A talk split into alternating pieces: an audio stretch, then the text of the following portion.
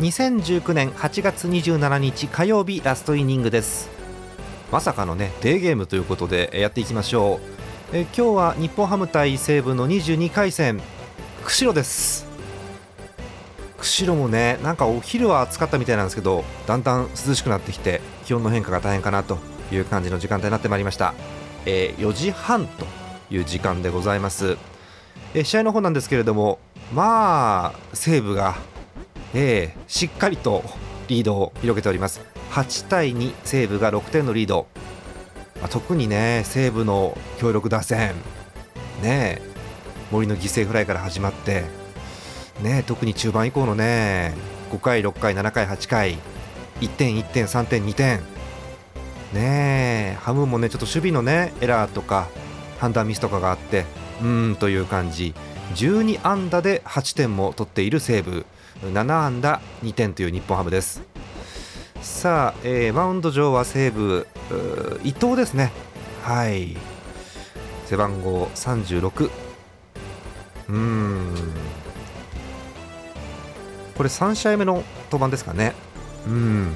はい、ということでございます。6点ですよ。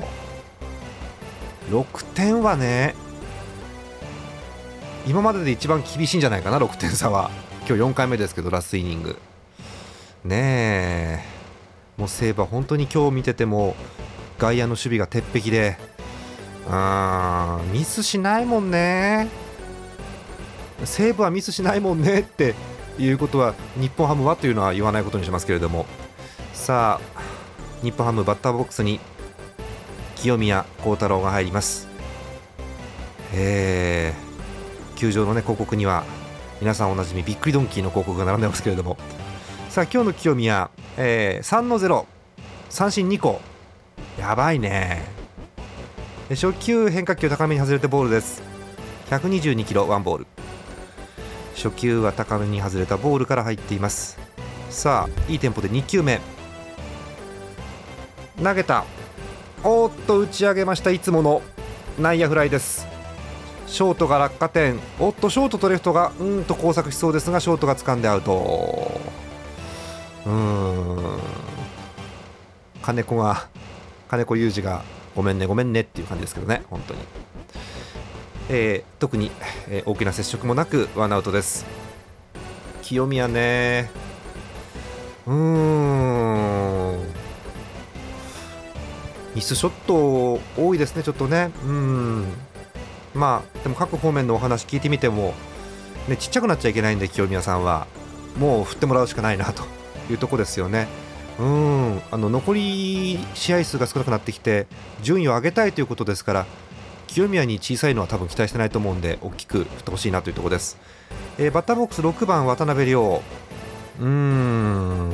初球はおっと随分高めに外れてボールです。143キロが大きく立っているアンパイアの顔ぐらいの高さまで外れました。ワンボールです。テンポよく2球目、セットポジションから構えは外側、伊藤投げた、ファールです。ストレートを前に飛ばせずファールです。バックネットにガシャンと当たって142キロ、伊藤はまだ4球です。ワンアウト、ワンボールワンストライク。打席には6番の渡辺亮、投げた、変化球ストライク、外側いっぱいです。手を出さなかったか手が出なかったかという球、いいコントロールですよね。さあ渡辺に対して4球目です。投げた、外側外れてボール、外側低めに大きく外れてボールです。145キロ、球走るね。本当にいろんなピッチャーがいる。さあ5球目です。投げた、ストライク、見逃しの三振です。まっすぐのような、まっすぐでないような速球です。テレビの方からは、お決まりのジャストルッキングという声が聞こえましたけれども、見逃しの三振であっという間に2アウト。7番ショートの平沼がそのまま入りますね。今日は平沼ショートに入っています。さあ初球投げた、真ん中ですね。ストライク1球見ました。146キロ。さあもう早速セットに入る。テンポいいですね。2球目構えは内側、投げた、手が出ない。ストライク。もうまっすぐに手が出ません。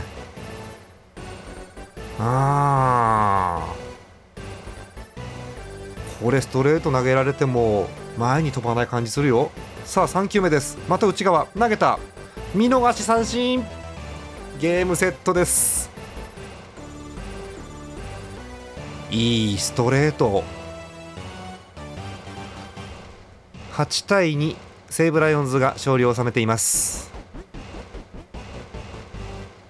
うわー早っ。まだ 5,6 分でしょ。あら